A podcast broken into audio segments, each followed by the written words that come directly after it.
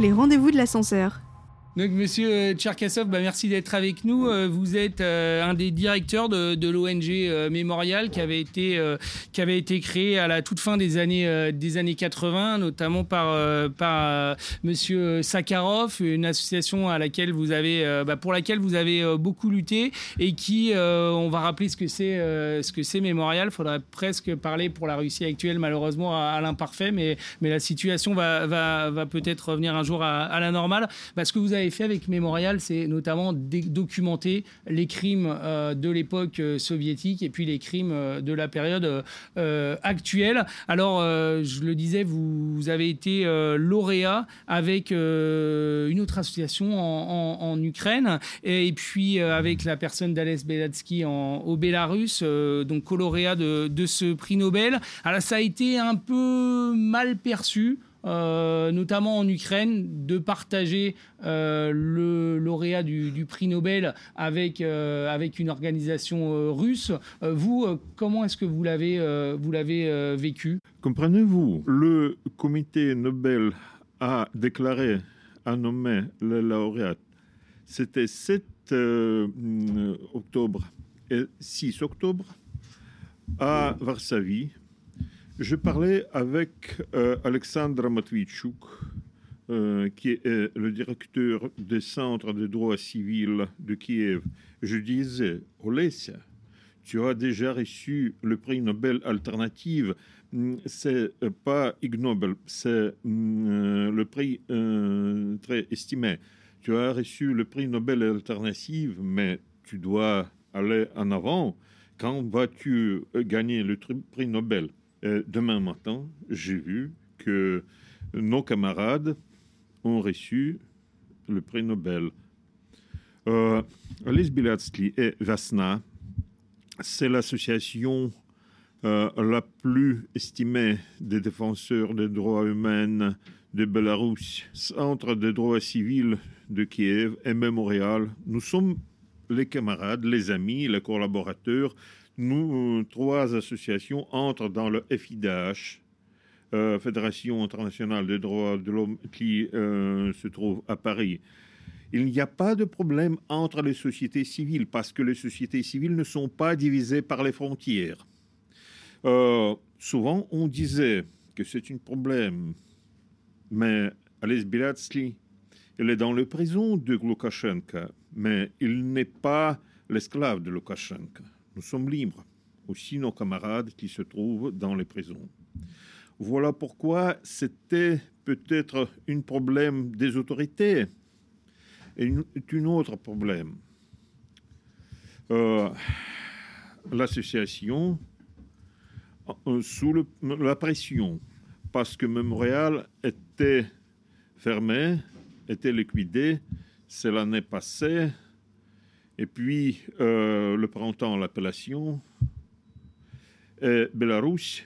Mais euh, la Russie, c'est euh, le pays qui a effectué l'agression contre l'Ukraine. Bélarus est la copine de Poutine. Lukashenko n'a pas envoyé l'armée, mais l'armée russe se trouvait en Bélarus pour entrer au nord de l'Ukraine, aux régions de Tchernobyl. Et ici se passent les répressions massives. Et l'Ukraine, qui est sous les bombes, sous les drones, la situation peut être difficile, mais il n'y avait pas de problème entre ces associations, parce que tous ces mois de la guerre, nous continuons la collaboration avec les, nos collègues de l'Ukraine sur les sujets des prisonniers de guerre, sur les sujets des personnes déplacées, etc. Et justement, vous parlez de continuer la, collaboration. Comment vous continuez à travailler en Russie alors que votre association a été euh, dissoute, a été avant cela euh, considérée comme agent de l'étranger? Comment est-ce que vous continuez à... L'agent de l'étranger, Bond, James Bond, deux fois comme le Mémorial international et comme le Mémorial Centre des droits de l'homme. Mais je peux vous dire les mots de capitaine Jack Barbossa, qui a dit Vous m'avez tué. Et puis, puis, qu'est-ce que voulez-vous faire? Euh, Peut-être en français, il y avait l'autre traduction. Ils ont fermé quelques personnes morales. Ils ont pris notre bureau. Il n'y a pas d'appellation sur notre bureau à Moscou. Et aujourd'hui, à Moscou, dans ce bureau, contrôlé aujourd'hui par Mémorial, se passe le soirée sur le sujet de prix Nobel. Mes collègues et nos amis boivent beaucoup et ils regardent sur le médaille de Nobel. Mais dans ce bureau, il n'y a pas d'archives, il n'y a pas des ordinateurs, etc., etc. Il y a encore les places dans lesquelles on peut continuer le travail sur les archives, sur la digitalisation, digitalisation des archives corrigez-moi s'il vous plaît. Euh, et il y a le travail dans les archives officielles. Jan Raczynski, le président de Mémorial International, travaille souvent dans les archives officielles. Il continue ce travail pour former euh, les listes euh, des victimes du régime de Staline. Nous continuons les, procès dans les cours pour gagner les archives aujourd'hui interdites pour nous. Il y a les grands problèmes sur lesquels il faut continuer le travail. Par exemple, les réfugiés ou plus correct, les personnes déplacées de l'Ukraine. Plus de 2 millions des Ukrainiens étaient déplacés sur le territoire euh, de la Fédération de la Russie. Dans plusieurs régions, Kamtchatka, c'est près d'Alaska, c'est trop loin. Mais à Kamtchatka, on a déporté 300 citoyens de l'Ukraine. Qu'est-ce qu'il faut faire? En Russie, le travail continue parce que c'était possible d'organiser l'aide aux groupes euh, des Ukrainiens déplacés dans les régions éloignées. Comment? Le Parlement ne marche pas en Russie. Les euh, municipalités aussi ne marchent pas. Il ne peut rien faire. Mais il y a quelques communautés des députés municipaux oppositionnels. Ils pouvaient organiser la coordination pour l'aide humanitaire aux Ukrainiens dans les régions éloignées. Deuxième, Memorial avait 50 consultations juridiques pour les réfugiés dans les régions de la Russie. Pour les réfugiés, il travaille aujourd'hui pour les personnes déplacées ukrainiennes. Pourquoi? Parce que souvent, on a quitté ces maisons sans documents. Et c'est impossible sans documents de aller dans quelque direction, peut-être dans l'étranger, dans l'Europe. Et on aide pour recevoir quelques documents pour traverser la Russie. Mais comment peut-on traverser la Russie? La Russie est, un peu plus, euh, plus, large que la France et que Belgique encore. Une famille ukrainienne entre à Moscou. Quelques gens euh, vont l'accueillir pour euh, le jour, pour nourrir, pour donner à dormir, et puis accompagner à l'autre gare. Et cette famille va à Saint-Pétersbourg, et les autres gens vont mm, accueillir cette famille à Saint-Pétersbourg et amener vers le bus qui va à Tallinn, dehors de la Russie. Plusieurs mille de mes camarades qui protestaient Auparavant, il participait dans les protestations. Aujourd'hui, il participe dans cette aide aux Ukrainiens. En Moscou, dans cette communauté, euh, dans le chat de Telegram, il y a plus de 8000 de gens. Pourquoi est-ce qu'ils ne vont pas continuer les manifestations? Après le commencement de la guerre, on a modifié notre code criminel et notre code administratif. Aujourd'hui, si tu nommes la guerre la guerre, tu peux être accueilli dans le présent. Mes camarades, les députés municipaux de Moscou, Ilya Yashin, il a reçu 8 ans et demi de prison et Alexei Gorinov 7 ans de prison. Yashin racontait sur Boucha, Gorinov racontait sur les, euh, les enfants tués en Ukraine. Mais encore, il y a plusieurs centaines de dossiers criminels. Il y a près de 20 hum, 000 de dossiers administratifs contre les participants des manifestations contre la guerre en Ukraine. Si quelqu'un participant de ces manifestations va sur la place pour la deuxième fois, il va gagner l'article de code criminel, c'est pas intéressant en Russie. Voilà pourquoi c'est pas la protestation, mais le travail. Au temps soviétique encore, il y avait hum, le travail dans lequel participaient plusieurs gens, l'aide aux euh, prisonniers politiques. Aujourd'hui, c'est l'aide aux prisonniers politiques. Le nombre de prisonniers politiques en Russie aujourd'hui est presque même que au temps de Brezhnev et Andropov.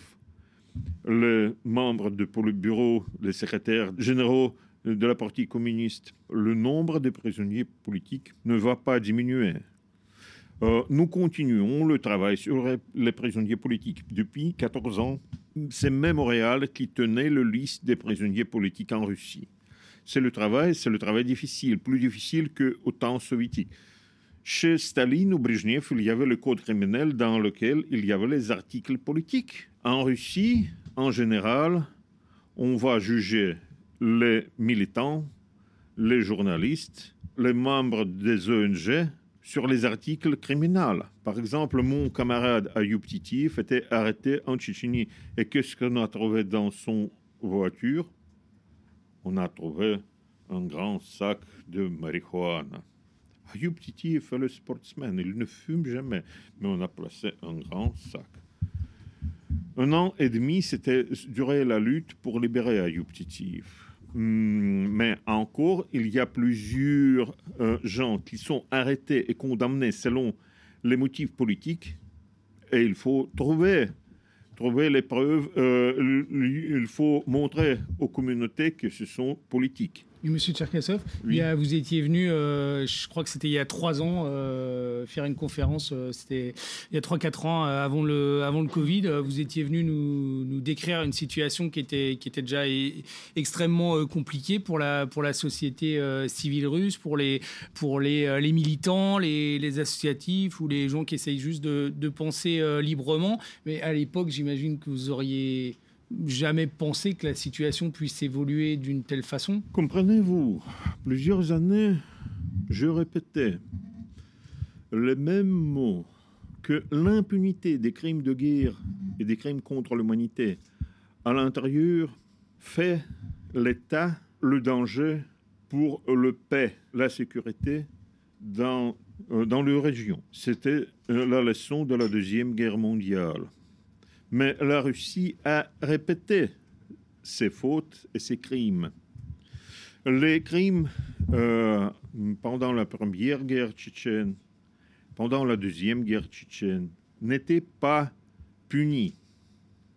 Les criminels continuaient euh, sa carrière dans l'armée, dans les autres structures. L'armée étudiait de répéter ces crimes. Voilà pourquoi Boucha, c'était possible de prédire parce qu'il y avait un, village Samashli dans laquelle c'était euh, le mois d'avril de 95, on a tué plus d'une centaine de civils. C'était impuni. Pendant la deuxième guerre tchétchène, c'était février de l'année 2000.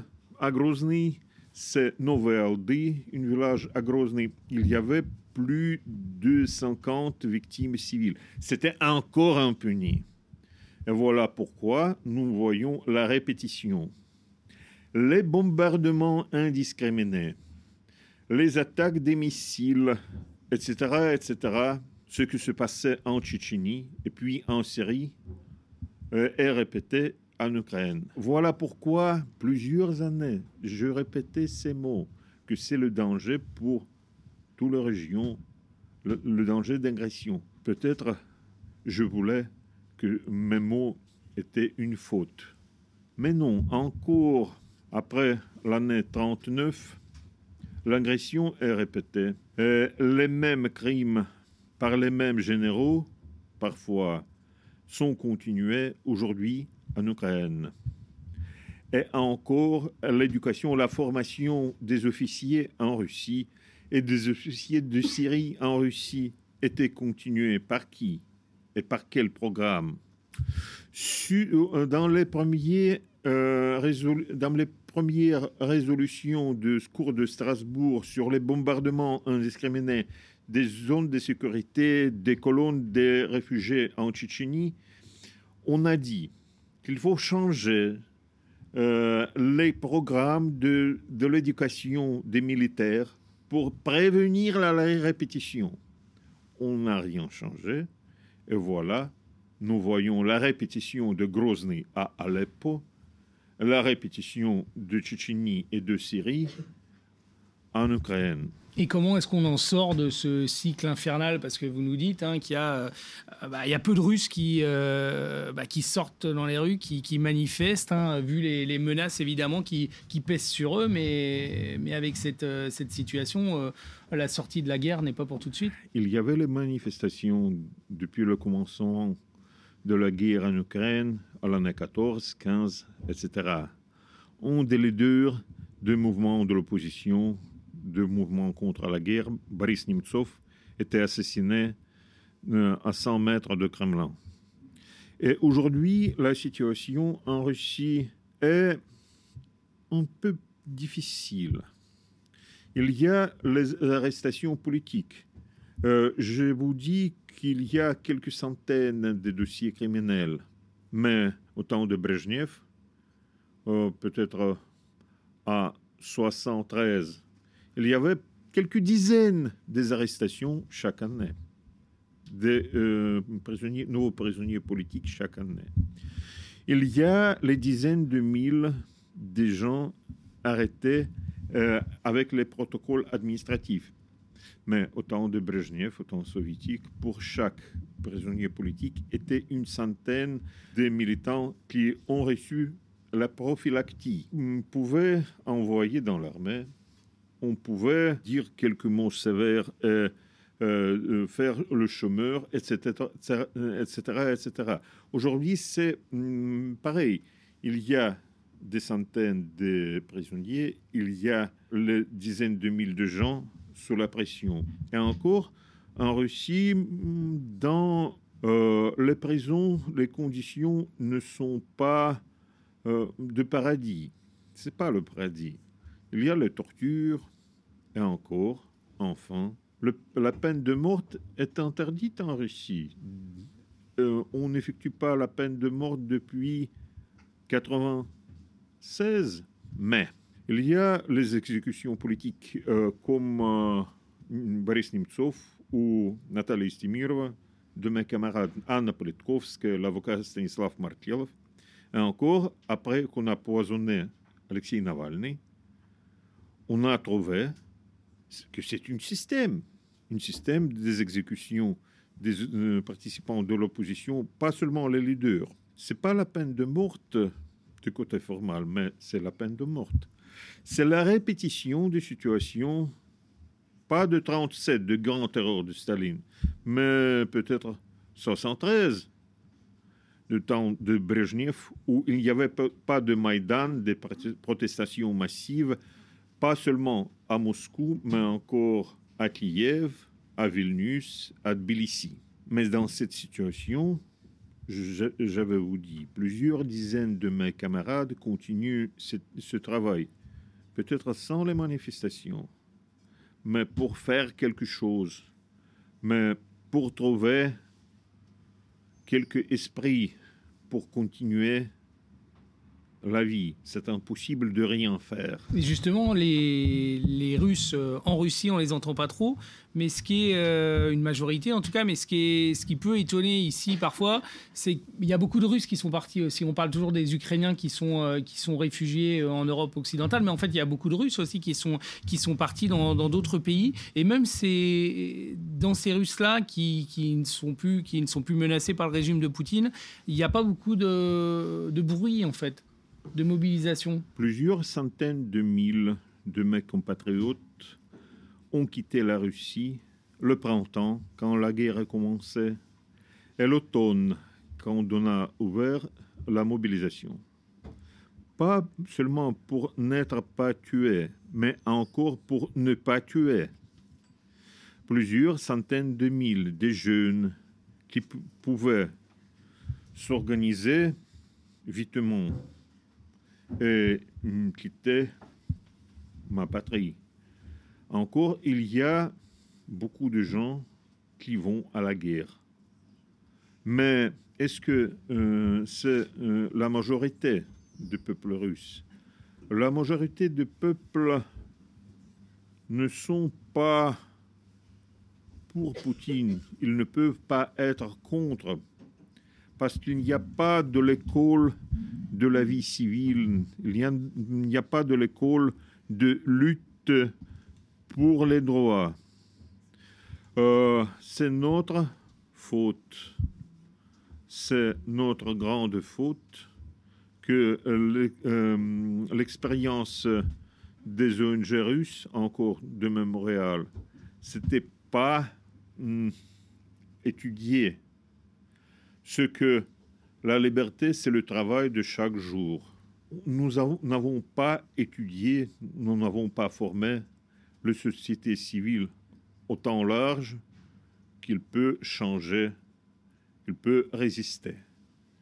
Mais de l'autre côté, Poutine continue à diriger la Russie 24e année depuis 99. Dans, 80, dans euh, ces 24 années, de pas en pas, il a diminué l'espace de droit, l'espace de liberté.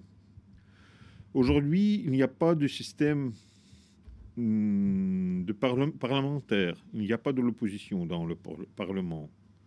Euh, c'est l'opposition décorative. Il n'y a pas de parti politique oppositionnel.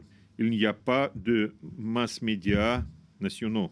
C'est la pression sur les cerveaux plus forte qu'au temps de Brezhnev ou au temps de Staline, parce que la technique est changée. Si tu es entouré, pas 24 heures, mais 12 heures, par les nouvelles de notre télévision, tu deviens fou. Je connais les gens qui ont commencé à regarder la télévision, ils ont commencé à pas réfléchir et répéter ce, ce qu'on dit de box de télévision. C'est difficile, c'est impossible euh, de euh, changer immédiatement?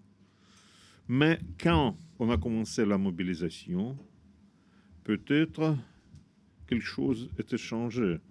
Parce qu'aujourd'hui, pour les patriotes, c'est pas la guerre effectuée par les autres.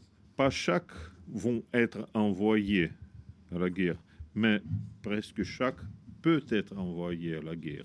Et dans ces conditions, on ça sera ma dernière question. Après, on peut prendre une ou deux questions de, euh, du public. Dans, ces conditions, comment est-ce qu'on imagine, je ne sais pas, euh, la Russie dans un an, dans, dans deux ans, dans trois ans?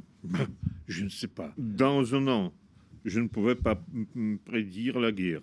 Dans trois ans, est-ce que quelqu'un pouvait prédire le Covid-19 Nous sommes souvent surpris par le nouvel an le Père Noël apporte chaque fois quelque chose de très très intéressant à laquelle nous n'avons pas préparé. Bah, espérons qu'il soit généreux cette année. Euh, par exemple, dans son sac, il y a hum, la euh, réincarnation de Staline, pour nous, ou, ou de Hitler, je ne sais pas, parce que la répétition de l'agression c'est pas Staline, c'est euh, le commencement de Deuxième Guerre mondiale. Mais je dois vous dire, pas seulement nous, nous n'avons pas étudié les leçons de, l'histoire, mais encore la communauté européenne. On voyait les crimes effectués en Tchétchénie. 23 ans auparavant, j'arrivais à Paris pour montrer euh, mm, les, témoignages des crimes de guerre, des crimes contre l'humanité. Mhm. On peut-être avec quelques résolutions, euh, avait pris quelques, euh, avait voté quelques résolutions au Strasbourg, mais puis c'est l'histoire de trahison, parce que il n'y avait pas de lutte pour effectuer ces résolutions. Il n'y avait pas de lutte pour effectuer les résolutions de cours de droits de l'homme, de cours de Strasbourg. Par exemple, les disparitions forcées. Un des instruments les plus importants de l'opération contre-terroriste en Tchétchénie. En Tchétchénie sont disparus de 3 à 5 000 de civils.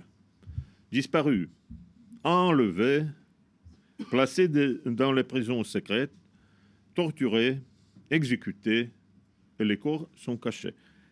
Pour ces 4000 de crimes, combien de résolutions des cours russes contre ces criminels?